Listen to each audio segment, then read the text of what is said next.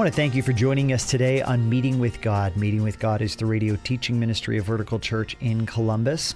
We're in the middle of a series called Seven Steps to Life Altering Prayer. And today we're going to listen to the first part of a message called Step Two Transcendent Adoration. Let's turn our attention to Matthew chapter 6. Well, if you've ever heard the term hits the fan, um, that usually draws up some negative connotations. But if you were to go back to when that term was first developed, it could be used in a variety of different ways. X hits the fan. What it meant is that something is getting revealed or put out for others to see. It's not going to be hidden anymore. I want to suggest to you that your prayer life is where your theology hits the fan. Whatever you think, theology is the study of God. And whatever you think about God, okay, we can say in church, I believe this. I believe that. I believe about Jesus. I believe this about God. I believe that God has power. I believe that God answers prayer. But prayer, when we actually are praying, is where our theology becomes exposed. Maybe not to other people so much as to the only person that in the end really matters, and that's to God Himself. And we're going to talk about that. We're in the second week of our series, uh, Seven Steps to Life Altering Prayer.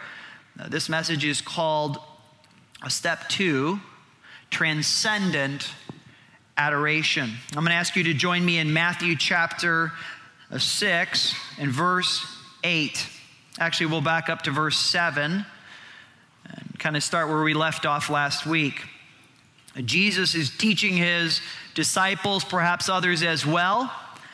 And he says this to his disciples He says, And when you pray, do not heap up empty phrases as the Gentiles do for they think that they will be heard for their many words. Do not be like them.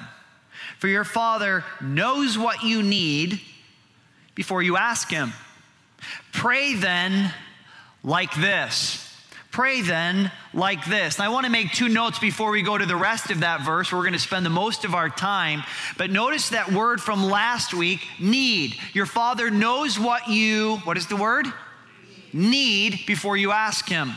Then it says, pray like this. Now, there's many things that you need, many things that I need. That's why we go to prayer. And we're going to look at that more in depth.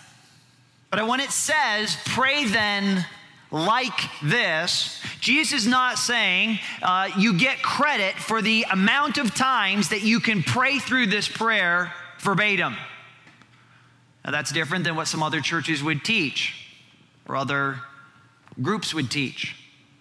You don't get credit with God for your many words, as he had just said. He said, You don't be like the Gentiles, and if I can just say this enough times, no, contrary to that, what we're going to get here in the Lord's Prayer is a structure that should drive our prayers. Now, this would be a really fast teaching if I just blazed through. I could, I could read this in three minutes, say amen, and we'd be done for today, and that'd be a, that wouldn't be really life altering per se. But if we're going to experience life altering prayer, prayer that changes my life on a daily basis, that's what we're going for, then it needs to be more than that. I would suggest to you the Lord's Prayer is a pattern, it is a superstructure wherein we can communicate with God in general categories. Let me ask this question What is our greatest need? We just talked about needs a few minutes ago. Scripture says that your Father knows your needs before you ask. But if we were to take all those needs, categorize them, prioritize them, what is the most important need that you and I have today at any time. This is a quiz. I don't want your prayers to be messed up. Our greatest need is to be in right relationship with God. That's your greatest need. I mean, if I were here and I were to ask you, what is your greatest physical need right now? Well, some of you are thinking, well, my greatest physical need is that I forgot to eat breakfast and I'm hungry. And I'm really hoping that you don't take forever to preach, Pastor Luke, because I would like to get some lunch. Or I would, I need to get home and I need to catch up on cutting the grass, or I have to, uh, I need to talk to a friend, or I need to get some rest, or whatever my need is. But if I were to boil it down and say, what is your greatest need? Um, your greatest need is for oxygen. All those become irrelevant if you don't have oxygen. And in the same way, our needs as a whole boil down to this central need we need to be right in right relationship with God Himself. Now, we are beings that are created to worship. If you have a pen, why don't you jot this down quickly? The Lord's Prayer is a reminder of our need for transcendent adoration. The Lord's Prayer is a reminder of our need for transcendent adoration. James MacDonald, in his book Vertical Church, uh, writes this A real encounter with the living God changes everything. First, it magnifies the Lord and then puts me and my ego and my sin and my burdens all in their rightful places. You see, the Lord's Prayer is about pulling us out of our temporal, narcissistic ways of living. Now, some of us are a bit offended at that. I'm not narcissistic. Actually, you're proving you are narcissistic by being offended at what I just said. Yeah? We're all that way. We're beings that are focused on ourselves. And what prayer does is turns us away from a selfish, a temporal, narcissistic culture and personal lives and puts our attention on something far greater. It pulls us out of the daily grind. It pulls us out of all the things that tug at our pants and at our minds and at our hearts, and it turns us vertically toward the Lord for something far greater. I want to take your attention briefly this sense of transcendent adoration. What are we talking about here? Wayne Grudem says this. He says the term transcendent uh, the term is often used to say that God is much greater than creation. When we say that, it is that the work is transcendent. Very simply, this means that God is far above the creation in the sense that He is greater than the creation and He is independent of it. Paul writes to the Corinthians, he says, For this light momentary affliction is preparing us for an eternal weight of glory beyond all comparison as we look not to the things that are seen, but to the things that are unseen. For the things that are seen are transient, but the things that are unseen are eternal. You see, on a daily, momentary basis, our eyes need to be lifted from what is transient, what is temporal, what is grabbing at our attention, and lifted to the eternal God of the universe who is majestic in every way. How often does your prayer life go there? That's why Jesus says these words. He says, when you pray, say, Our Father who art in heaven, hallowed be your name. See, there ought to be something about our prayer lives that stop dead in their tracks from just being about another need, another grocery list, another, another to do list of things to constantly bring before God, which He does care about, and we'll get there. But if there's nothing in our prayer life that draws our attention to who God is, we've entirely missed the point. And I hope that you'll be encouraged as we dig into this today.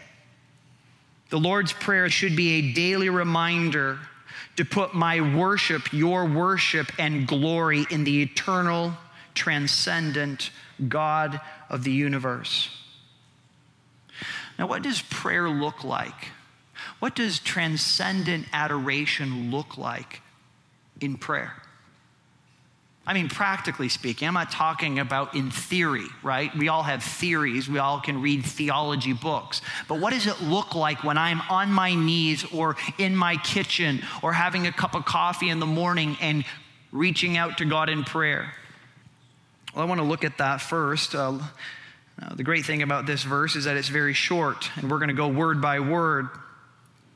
Notice that it says, Our, what's the first word there?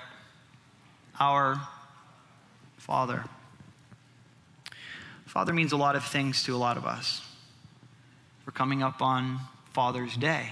I want to ask three questions of the text. I want you to join me in this. Maybe you're thinking these questions yourself.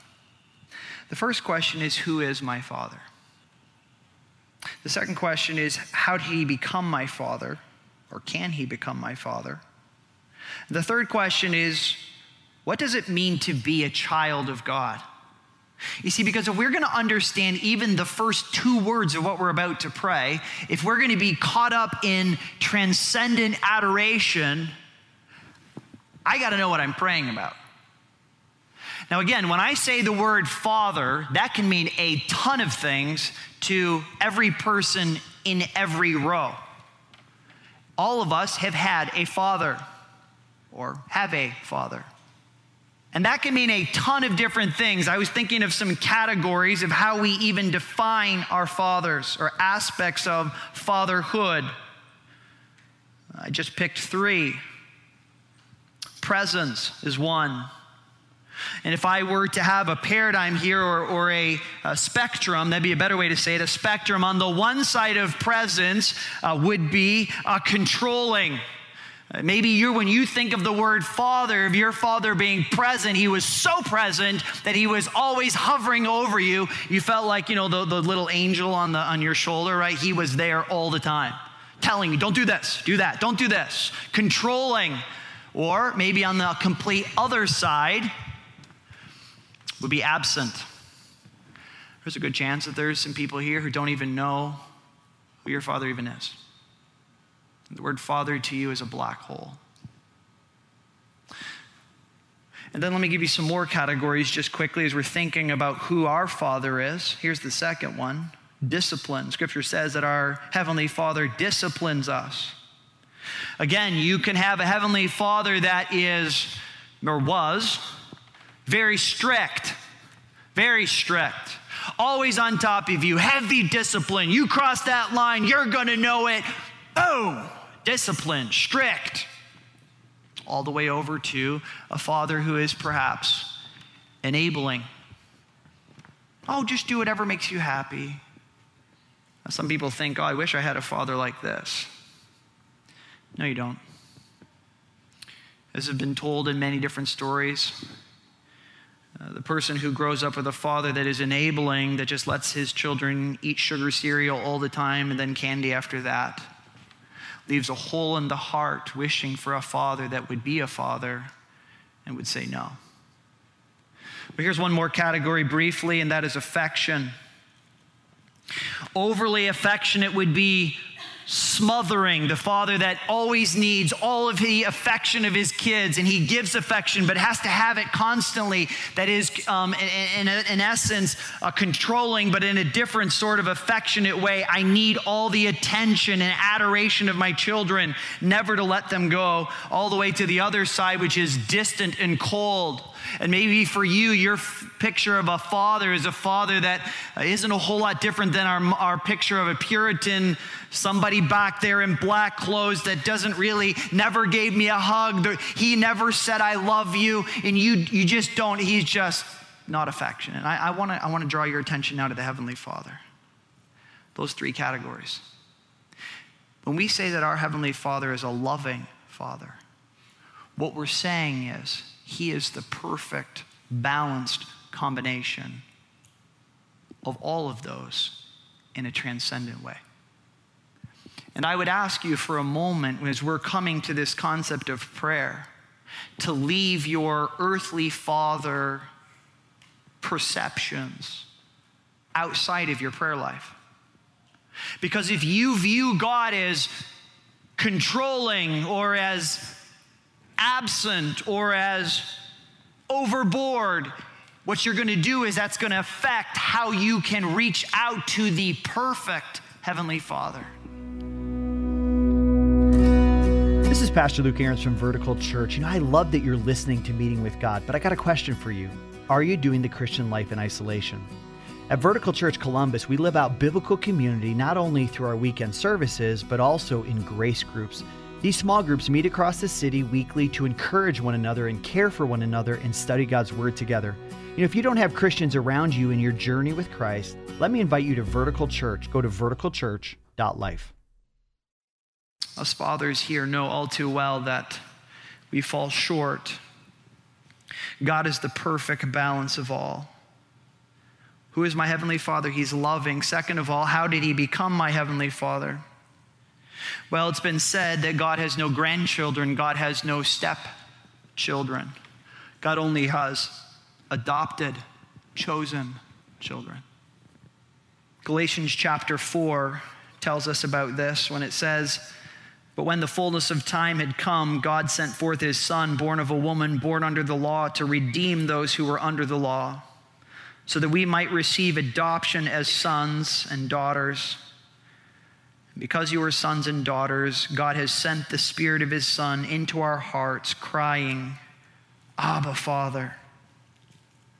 I think as I was studying this text, one of the things that stood out to me the most, and for some of you will be the most impactful, is the fact that when we pray, Our Father in heaven, we're reminded that we belong that there is a heavenly Father that I can't see. We used the example last week of a one way mirror and the fact that He sees us, but we can't see Him physically and how hard that is sometimes. But there is a Father in heaven that loves you, that cares about you, that is thinking about you all the time. Our Father in heaven, you belong. Just the sheer fact that you use those words is, should be a reminder to your not only your theology, but your practical application of it that there is a God who sent his son to die for your sin so that he could adopt you into his family. That's awesome. Some of you need to hear that this morning that there's a father you can't see who loves you in a way you'll never understand. He loves you personally. He, he is thinking about you when you're thinking about Him, when you're not thinking about Him, when you can't care less about Him. That is what a genuine father is. He's overseeing his children and caring for them. I think of the times that I come home late and I walk into my children's rooms and look at them and see them sleeping and care for them and put the blanket over them. They're never seeing it. But that doesn't mean that I don't care. I love them. That's how hmm. God loves his people. And when you're reaching out to God in prayer, to a transcendent God you can't see, he is a heavenly father who has chosen you to spend eternity with him forever. In fact, make a note of this. When we pray, we are celebrating our connection to our transcendent Father. We are his possession. We are his possession. I would say this if you're here today and you're not sure if you belong to our Heavenly Father, don't leave this place without settling that. You can join the family. Whosoever will may come, as Jesus said. Whoever wants to join the family, we join the family by acknowledging that Jesus Christ is our Savior, that we are in our sin, that we need His help and His forgiveness, that we believe on Him for salvation. We enter the family. Here's the last question What does it mean to be a child of God? Some of us, in our sin, in our foolishness, in our depravity, in our unworthiness or worthlessness, we look up to heaven and we say, Why me? Why would he love me? Why me? I don't understand it. Why would God love me? I'm a sinner. I'm a person that has no value apart from Him. Why would God choose me? Why does any parent choose to adopt a child? Why does God choose to adopt broken people like us? I don't know, but He does. Ephesians chapter 1 verse 3 says this, "Blessed be the God and Father of our Lord Jesus Christ, who has blessed us in Christ with every spiritual blessing in the heavenly places, even as he chose us in him before the foundation of the world that we should be holy and blameless before him." In love, he predestined us for adoption as sons through Jesus Christ according to the purpose of his will. What does it mean to be a child of God? It means to be loved, it means to be chosen. It means to be blessed and given everything that God possesses in the heavenly places is open to his children. Well, this should lead us to, to sum this up relational adoration. Sometimes when I would come home from work, and most uh, young parents can kind of identify with me. If you've been a parent years ago, you'll remember this. As a dad, when you come in the door from a long day after work, and usually it goes, it works for the kids eh, somewhere between, you know, 18 months and three to four years after that, they're kind of done with it. But you know, you walk through the door, and that child just beams and just runs to you and wants and, and wants to give you full attention. And I can't believe daddy's home. This is the best thing that's ever happened. There's this relational affection. Now, at some point at five or six, they get smarter and realize the dad isn't Superman or Batman. You also see it with moms. Uh, you moms know, I, I know when Jensine prepares to leave the house to go shopping and Tirza, like all the rest of the kids when they were young, just bawls. No, mom, you can't leave. No, you're the center of my universe. You cannot leave. Yeah. And so we have all kinds of maneuvers to get out of the house without her noticing. Right? Well, think about that in terms now to our prayer life. Our Father in heaven. You see, the adoration that we send up to our Father, there's three aspects. Here's the first one it's relational. I'm not just worshiping a God I can't understand who's far more powerful than I can imagine. Jesus gives us handles for this prayer. He says, Our Father, you relate to him like a father, you adore him like a child does a parent. There is something awesome about relational adoration. Now, it doesn't stop there, but it starts there. And I would ask you, as you're thinking about your prayer life, as you're praying, as I will just tell you this for years, I've prayed through the Lord's Prayer almost every single day uh, sometimes literally in 30 seconds, sometimes over extended periods of time, but mostly shorter.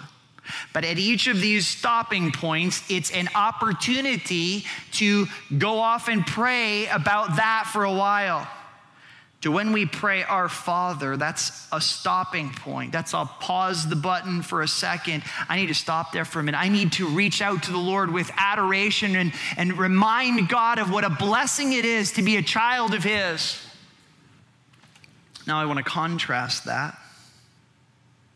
I want to move away from immanence, use some theological terms here, immanence to transcendence. Now, immanence um, is referencing nearness, God's nearness to us. Now, immanence is not the same as imminent. I remember them talking about this in seminary.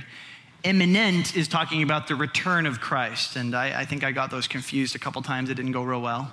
Um, we're talking about immanence. We're talking about God's nearness, the fact that we can reach out to Him in prayer, the fact that He is near to those who cry out to Him. But I want to look at transcendence. Transcendence. The famous theologian Karl Barth described God as wholly other, wholly other, different, separate from us. Essentially, God is not your buddy. Okay? Now, while God is your father, God is not your buddy. Thank God that He is more than someone we play softball with and then go watch a movie with. God is far beyond that, far above that. I want to show you that here for a moment. I want you to write this down. When we pray, we are joining in the adoration of our Father's elevation and separation. We are joining in the adoration of our Father's elevation and separation. Isaiah chapter 55, verse 9 says, For as the heavens are higher than the earth, so are my ways higher than your ways, and my thoughts than your thoughts. While God is near as our Father, He is our Father in heaven. And what does that mean? Well, that means that His ways are far beyond our ways, His thoughts far beyond our thoughts.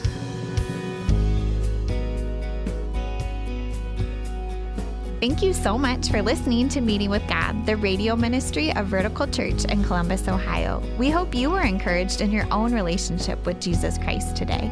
If you would like to hear other messages from Pastor Luke Ahrens, please subscribe to our Vertical Church Columbus podcast. There you will find an extensive collection of sermons from Vertical Church worship services and other unique content from Pastor Luke, which will enrich your faith and point you to Christ. You can find the podcast by searching Vertical Church Columbus wherever you get your podcasts. Thanks so much for spending part of your day with us. As always, we hope you'll join us here tomorrow at the very same time for your meeting with God.